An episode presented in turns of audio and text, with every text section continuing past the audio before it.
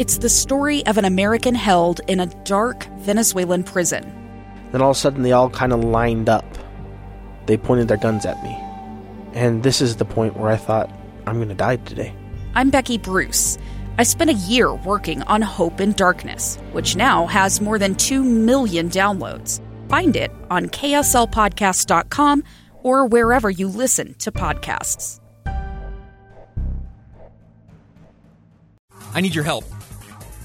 In about an hour from right now, I will be sitting down with representatives from the uh, Salt Lake County Health Department. In fact, all week at 2:30 uh, every day we're going to have essentially a vaccine Q&A we're calling it. Uh, each week I will have uh, representatives from various health departments throughout the state of Utah. Various counties and regions have their health departments, and uh, they are empowered to handle the rollout of vaccines to combat the COVID 19 pandemic here in the state of Utah. Uh, today, we'll be speaking with a representative from the Salt Lake County Health Department. I have a, a long list of questions I'd like to ask, but those are all, for the most part, out of my own mind. I'd like to know what you would ask. Let's say hypothetically, you've got a chance to sit down one on one with the Salt Lake County Health Department and ask any question uh, you might care to ask about the vaccine rollout, about any of the, the rules and regulations under which we're living these days, uh, about predictions for the future, about how are things going now that maybe there's a, a new president in the White House has that impacted the day to day operations of the various health departments? Today, it's Salt Lake County Health Department. About an hour from now, uh, we'll be chatting uh, with representatives from the department, and I'd like you to be part of that conversation. So, starting now, if you uh, have a, a question come to mind, do me a favor, send it right over 575 00. That's the Utah Community Credit Union text line. I'd love to hear uh, what you're curious about.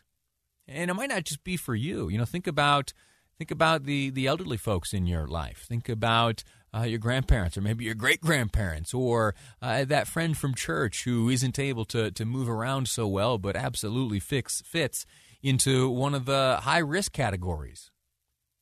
Think about those folks and what questions stem from those thoughts. Send them over to me and I will ask those in the know. 575 00. Again, the Utah Community Credit Union text line. Okay, now I have just a few minutes to share this story with you. Actually, it's two stories. Uh, something happened a few years ago in Chicago that is very reminiscent of something we saw play out over the weekend right here in the state of Utah. Uh, let me start with the Chicago story. It's about two years old, uh, and if you if you remember, uh, there was a cold front that passed through Chicago, and it's a, a sad reality uh, when the temperature drops so low, regardless of where that temperature falls in the country, uh, but in particular where the wind is high and lake effect really drops the temperature. Uh, what what happens during the winter season is that many of those without homes, uh, the homeless or experiencing homelessness, I'm not sure how I'm supposed to phrase it, but uh, uh, but these days, uh, someone who, who doesn't have a place to live, who sleeps outside uh, in the park or under a bridge or uh, in, in a tent on a city sidewalk, sometimes the temperature drops too low to be survivable, and those people lose their lives. Well, circumstance like that shaped up two winters ago in Chicago. Excuse me. And there was a, a man there, uh, Mr. Schiller. Greg Schiller was his name. And uh, one of these types, a community organizer of sorts, uh, uh, very aware of the goings on of uh, the community that was without home, we'll say.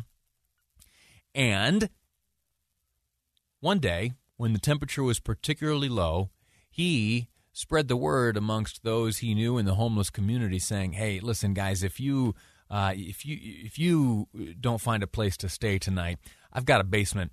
Uh, it's unfinished and it's not too comfortable, but it will keep you out of the elements and out of the cold. You are welcome to uh, come over to my home and have what we'll call a slumber party. And so it was that uh, about 15 folks from the street made their way into Greg Schiller's basement. And they spent the night there, and uh, they all survived. Well, the next day, the city finds out that, oh my gosh, uh, this private citizen on private property is uh, providing services that are typically reserved for homeless shelters. And they said, you know what? That's against the rules. We can't allow that. They got to vacate the premises, or you will stand in violation to city rules, and you may face fines or even criminal prosecution. Well, why did Mr. Schiller do it in the first place? Why did he open his doors to the homeless on that cold Chicago night a few years ago? These people are my friends. I've been working in the homeless community for going on six years here. I know all of them. I know every homeless person on the street here. I have relationships with several of them, the ones that would let me close enough to have that relationship. The people that were down here are all my friends. And, you know, this is basically the city telling me who I can have over, who, who my friends can be, um, and where we can congregate in my home. Something similar has played out here in Utah.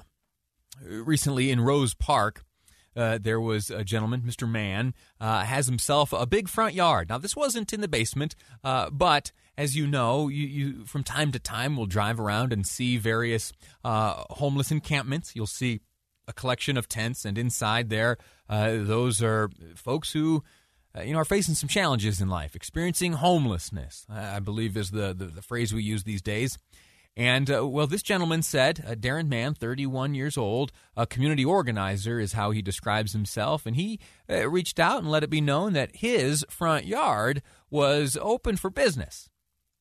When I say business, I mean uh, that those uh, you know typically find themselves in these encampments uh, elsewhere could pitch their tent on his front yard and expect a little bit of food, some pancakes and eggs and also have access to the restroom inside Mr. Mann's home. That's an interesting uh, and an important detail that he allowed them access to his restroom inside the home.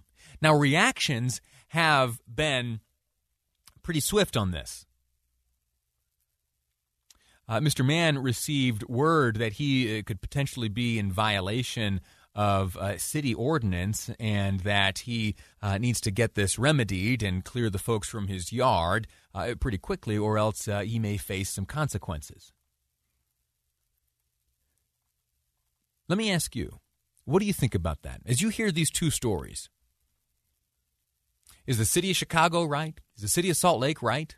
Ought they be stepping in when someone opens their own doors, opens their own property up to uh, lend a hand and share a resource they enjoy with someone who doesn't otherwise enjoy it? Or is the city right? Are there potential risks posed to the property owner, uh, to those who are staying either in the in the basement of the Chicago example or in the front lawn of the Salt Lake City example? And what about the communities? What about the neighbors? Do they have rights? Do they need certain protections? I'd love to chat with you about it. 57500 uh, is the Utah Community Credit Union text line, but also feel free to call in. Should we be able to open our doors uh, and let the homeless in without fear of consequence from the city? I'd point out the city uh, recently and various nonprofit organizations have uh, pooled and collected and spent millions of dollars on erecting facilities for exactly these needs. Let's talk about it next. 801 575 8255. 801 KSL Talk is the number, or via text 57500. Your call's next on Live Mic. I'm Lee Lonsberry, and this is KSL News Radio. Welcome back. We're discussing uh, a pretty simple concept with some pretty profound implications. I started the last segment by reminding us all of a story which played out in the Chicago winter of 2018.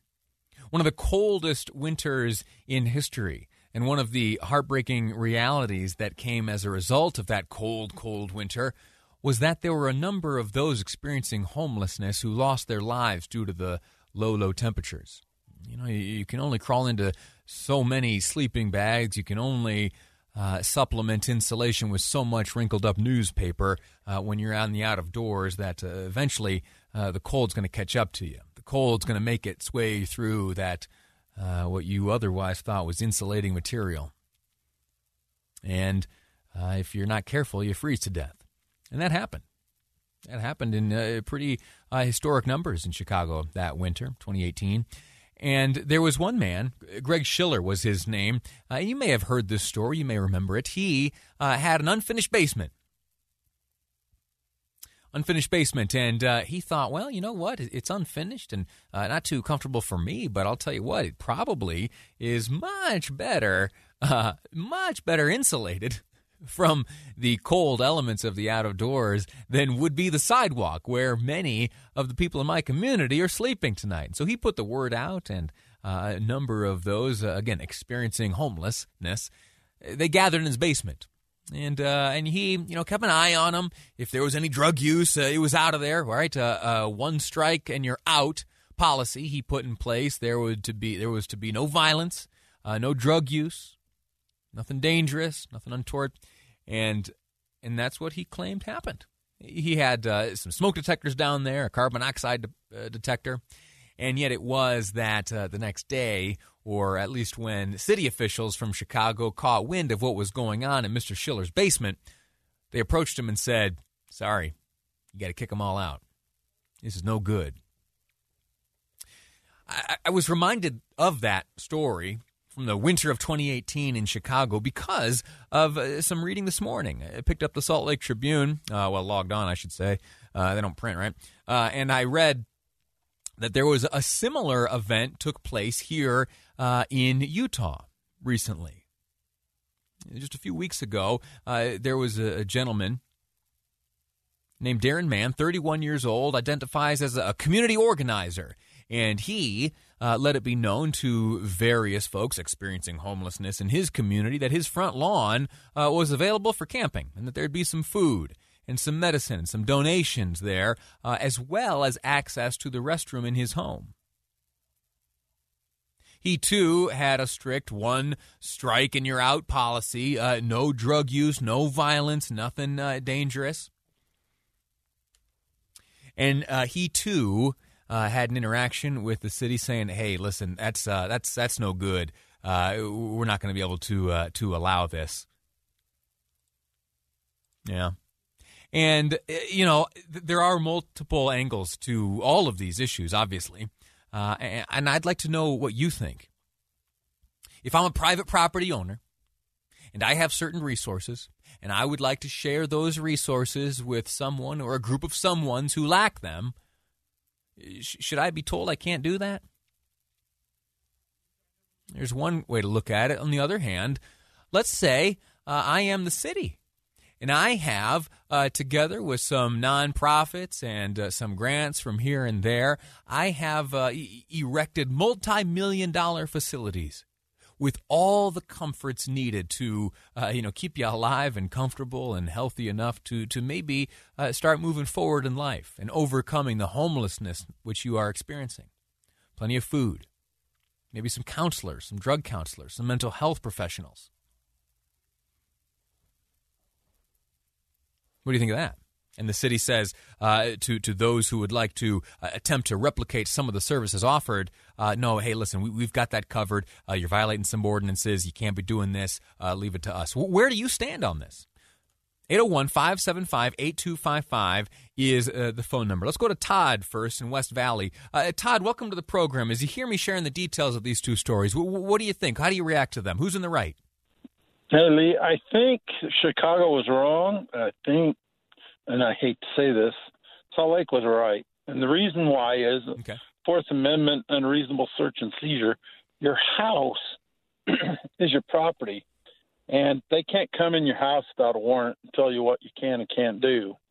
But we all know that code, code enforcement can roll by your house anytime and write you a citation for having an extra car that's not registered, or for tall weeds, or for people camping in your front yard. But the smart thing would be is move it to the backyard where you have a privacy fence and your expectation of privacy moves up a little bit. Okay, all right. Uh, well, let me ask you this: is it is it a reasonable ordinance, the one uh, referenced uh, precluding this gentleman from Rose Park from allowing the, this encampment in his front yard? Is the ordinance reasonable? Well, how long would the encampment be? Would it be one night? No, they shouldn't enforce okay. it. But if they're there for two weeks or a month, okay then obviously, if you know you know people and their neighbors, they can't keep their nose out of other people's business. They're going to call and complain. Thus, here comes code enforcement yeah. getting out their little ticket book, writing that little citation, and you know there could be an increase in problems in the area. That's yeah. what the city's looking at. Yeah. Well, if that's the case, then the city's got a bigger issue of more than one guy in his yard. Go drive down Fifth or Sixth South and look at all the encampment in Salt Lake. Yeah. And if they're meeting the needs of the homeless, uh, there will always be some people that are homeless that choose not to take those services and use them. Yeah. So yeah, it's a catch twenty two, but the two are different. Inside your house, your expectation of privacy is a lot higher. They can't come in and tell you what to do. Sure. Uh, listen, Todd. Would, and if that was the if that was the case, I would have told everybody they got to go out tonight, and then tomorrow you come back as my friend and spend all the time you want in my house. There you go, uh, uh, Todd. Listen, thank you so much for the the, the thoughtful conversation there. Uh, you bring up a good point. You you heard uh, just a, a, portion of what Todd had to say there, having to do with those who uh, choose not to take advantage of the city or state provided or county provided facilities, and why might they do that? Uh, well, uh, some of the conversations that I've had uh, point out that at the at the you know the the public facilities that a mask is required, and there are some who. Uh, you know, for whatever reason, aren't into wearing masks. Not sure what the requirement was on the lawn of Mr. Mann, but maybe uh, that was an effort to skirt that requirement, or uh, maybe others. I don't know. fascinating fascinating story. Uh, I, I, think the hearts of Mr. Schiller and Mr. Mann are in the right place, and I hope that all involved uh, remain happy and safe, and a good outcome is available to all. Uh, quick break. When we return, the top two stories at 2 o'clock here on Live Mic. I'm Dave Cawley, investigative journalist and host of the podcast Cold. Don't miss Cold's new season three, where I look into the unsolved disappearance of Sheree Warren, a woman last seen leaving her job at a Salt Lake City office in 1985. Police cast suspicion on Sheree's estranged husband and boyfriend, but never made any arrests or recovered Sheree's remains. Find Cold Season 3, The Search for Sheree anywhere you get your podcasts.